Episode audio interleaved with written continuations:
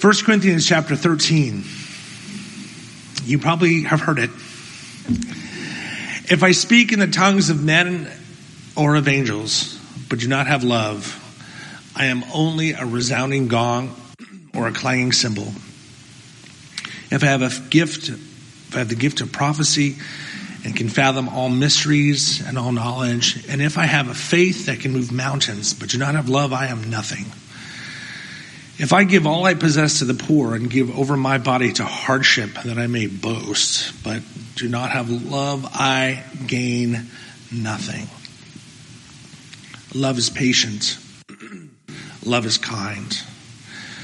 It does not envy, it does not boast, it is not proud, it does not dishonor others, it is not self seeking, it is not easily angered, it keeps no record of wrongs. Love does not delight in evil, but rejoices with the truth. It always protects, always trusts, always hopes, always perseveres. Love never fails. But where there are prophecies, they will cease. Where there are tongues, they will be stilled. Where there is knowledge, it will pass away. For we know in part and we prophesy in part, but when completeness comes, what is in part disappears. When I was a child, I talked like a child, I thought like a child, I reasoned like a child. When I became a man, I put the ways of childhood behind me. But now, for now, we see only reflection as in a mirror, but then we shall see face to face. Now I know in part, that I shall know fully, even as I am fully known. And now, these three remain faith, hope, and love. But the greatest of these is love. God always blesses the reading of God's holy word. Come, Holy Spirit. Teach us again, lead us again. I pray now that the words of my mouth, the meditations of all of our hearts would be pure and acceptable in your sight, O Lord. Meet everyone here today with exactly what they need, Lord. Um, bring your word. Fill us with your spirit. Touch our hearts. In Christ we pray. Amen. A guy named Bob Saget died suddenly last Sunday. How many of you ever heard of Bob Saget? You may know he was a husband, a dad, an actor, a comedian, a TV host. He died in his sleep at 65. Too, too young, too young. I have to tell you, I never really watched his TV show Full House. I never really watched his America America's Funniest Home Videos. I didn't particularly like his comedy when I saw him here over over time. But I have to say, there's been something truly remarkable about the tone of those grieving the loss of Bob Saget. It seems that people, particularly men in Hollywood who were his peers, besides his wife and his daughters, particularly though the men in Hollywood who were his peers and in the show business who, who were his friends, very quickly find themselves in tears when they talk about Bob because the guy apparently really knew how to love people. And so all over the entertainment industry this week, from late night talk shows to shock jock radio, places, you know, not known for their sentimentality necessarily, places that can be locked tight up with cynicism and harshness. These places have been broken open with grief. Like they've had the wind knocked out of them. Men in tears. Late night talk show host Jimmy Kimmel cried as he shared about how Bob and him would share life and stories about their kids and how when Kimmel's child was sick, Saget would check in with him all the time. Another comedian recalled how Saget was the go-to guy who many would give a call to when they were in trouble. Need, need a lawyer? Need a, need a counselor? Need to have a pastrami sandwich after the girl broke up with you at 3 a.m.? Call Bob, right?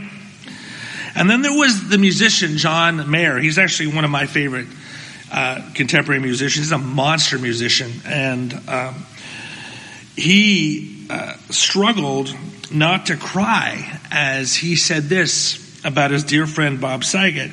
Is it's a video of him and another uh, another comedian driving Bob Saget's Prius back from LAX. I went to pick it up because he dropped it there on his way to Florida where he did this tour on his way to fly out of LAX. And so he left his car there. So John Mayer and this other this other comedian went and this comedian went and picked it up, and they videoed themselves talk just reflecting on him as they were in his car, reflecting on Bob Saget as they were driving in, his, in Bob's car, driving it home.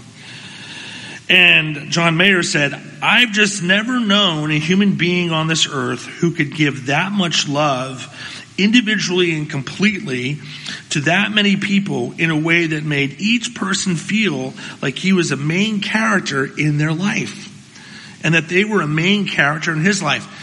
And they joked that he, Bob had his wife, his daughters, and then Mayer, Mayer said, and 30,000 people were tied for third place. Mayer framed it this way Do you know how effusive you have to be in your love for everyone in your life? For each and every person he loved to be told by another he loved you so much. Everyone is held into place by Bob's insistence on telling everyone how much he loved everyone.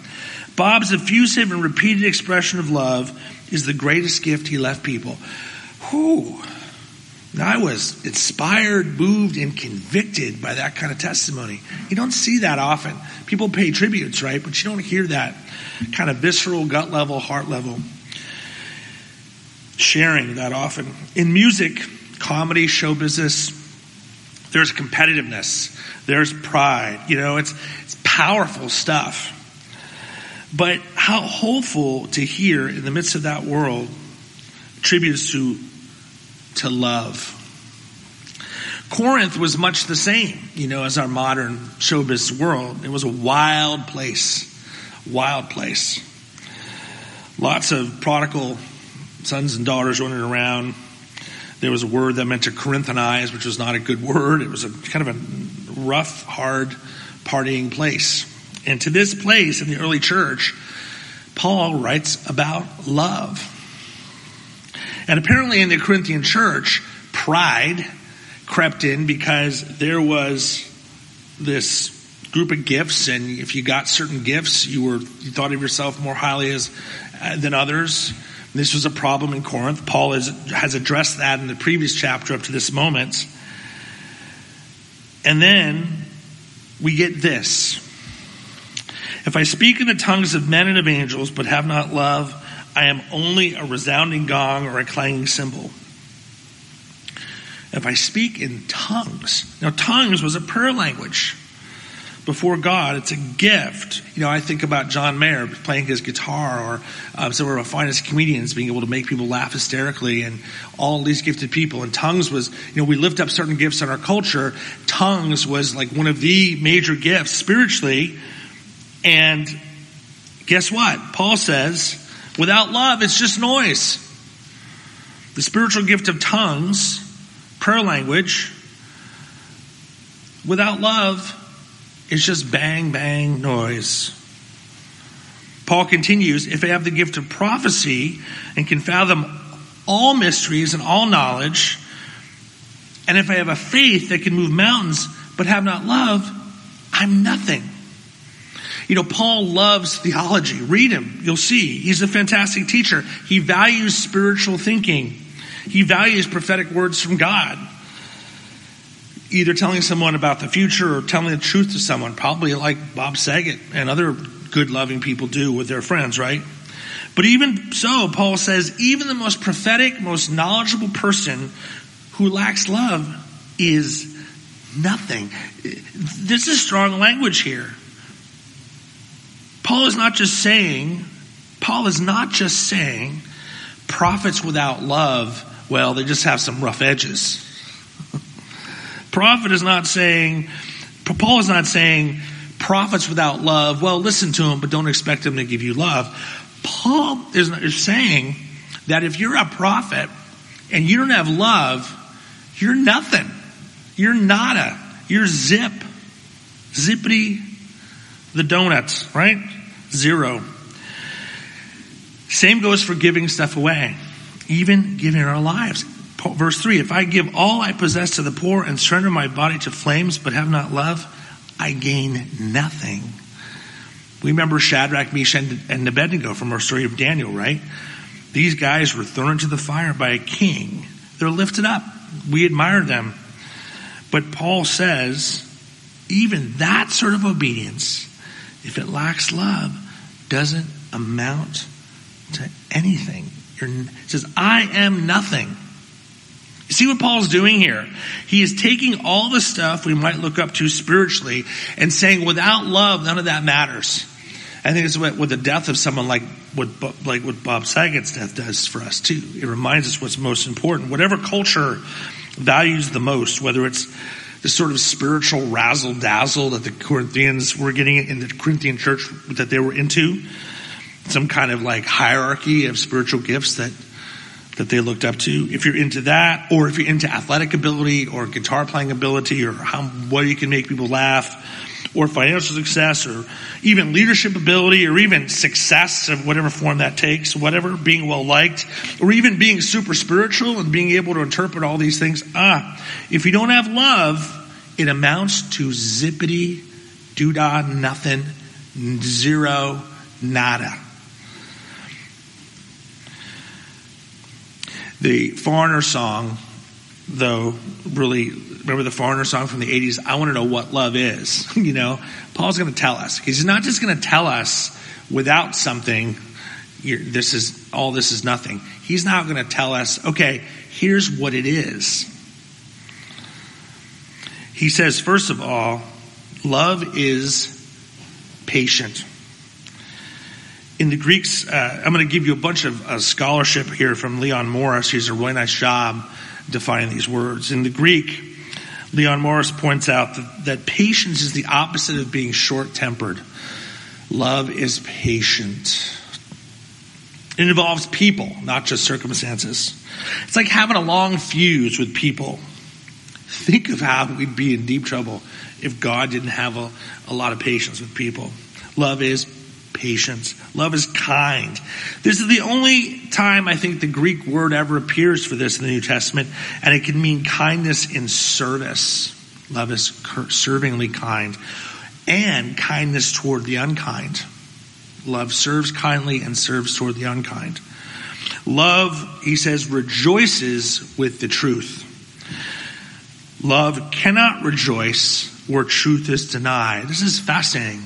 Because sometimes we talk about being lovey-dovey as if the truth doesn't matter. No, that's not what that's not what Paul tells us. Here, to pay attention closely here, because here Paul is telling us what love is, and he's tying us tying us to truth in our love. Love rejoices with the truth. Love cares about truth. The truth matters. It's not, well, whatever this, whatever that on this side, just love each other. No, the truth matters. Love is related to the truth. It rejoices with the truth. Then uh, love always protects. The verb here basically means to cover, hide by covering, ward off by covering. It's possible that uh, you may be feeling vulnerable right now, and that may be a sign of a lack of love in your life, a real love. He goes further with this definition Leon Morris does. He says, Love conceals what is displeasing in another and does not drag it out into pitiless light or public scrutiny. So you have the balance, right? Like we'll get to the truth, we'll, we'll, we'll confront it, but we're not gonna we're not gonna embarrass you or put it in public. We're not going to drag it out and beat you over the head. Remember, we said a couple weeks ago, I quoted from J.B. Torrance, a theologian, where he once said, Sin is never more sinful than when it exploits someone's sin for your gain. It's powerful. Thank you, JB, the late JB Torrance from Scotland. Same idea. Love always protects.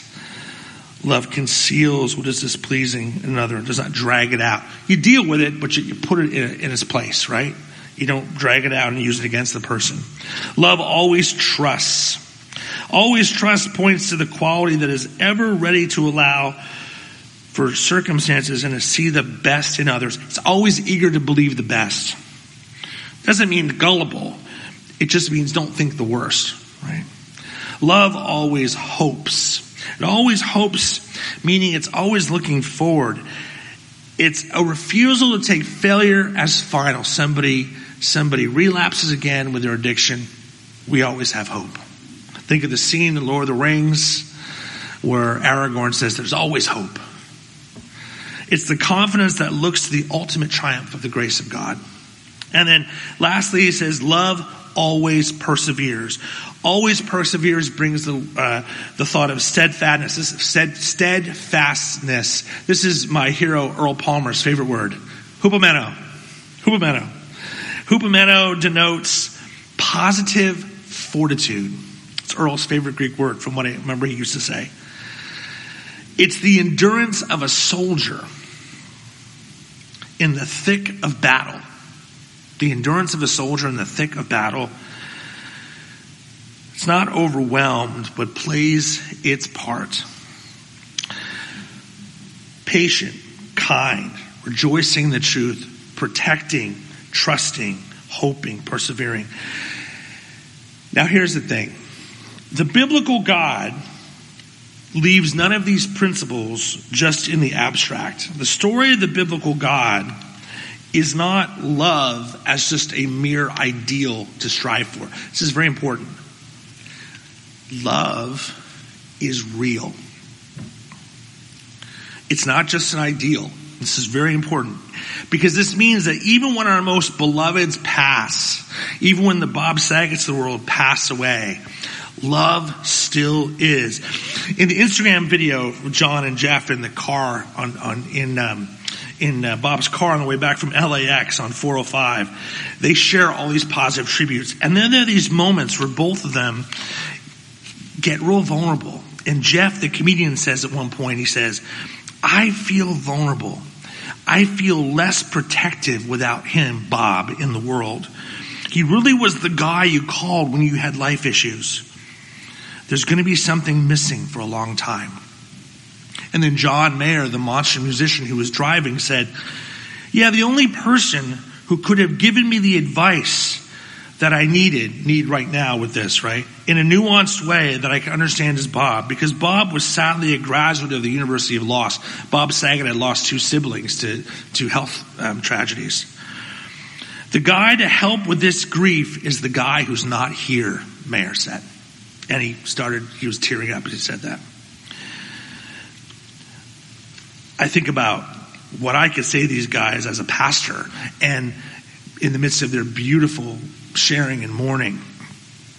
And what you want to say is, while that loss is real and needs to be mourned and tribute needs to be paid, the biblical story assures us without reservation that everything good and beautiful about Bob Saget's love and about any good and beautiful love still exists.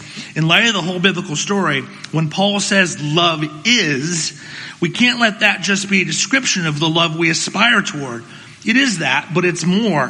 When Paul says love is, it's not just a goal to aspire toward, it's a reality to be announced because the Father sent the Son and the Spirit to pitch His tent among us. So while we need to mourn and we need to be convicted and inspired by stories like Bob Saget's and other beloved, amazing lovers of the world and those around us, we also need to see the memories as a breadcrumb trail that leads us to the source because as more than one person has pointed out, you can replace the word love in 1 Corinthians 13 with Jesus. Jesus is patient. Jesus is kind. Jesus rejoices with the truth. Jesus always protects. Jesus always trusts. Jesus always hopes. Jesus always perseveres. The thing about the things we enjoy, from light bulbs to vacations to good food to even people, is that we have a sell by date, an expiration date. Everything in life does. This is what Paul's saying, even about prophecies, right? Even they will cease, right? But love never does. Why? Because love is a person named Jesus who is eternal, who is enthroned, who is reigning. And because of that, and because we can know him, because we are his children, we can always receive it. Even when the things we love and the people we love pass away, which they will, love is. Love still is that 3 a.m. phone call, that communing.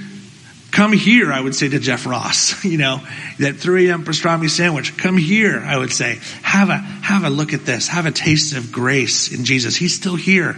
Come to God's people. God's still at work. Love is in Jesus Christ. And what we get here in this description in Paul is a nuanced look at all the ways Jesus loves us. And the question to ask is, what do you need right now in Jesus' love? Do you need more patience? Do you need more kindness? Do you need to do you need more rejoicing in the truth? Are you having trouble with that? Do you need to be more protecting or trusting? Are you out of hope? What about are you tired of persevering, especially with this COVID stuff? All of that is, love is, love is really there.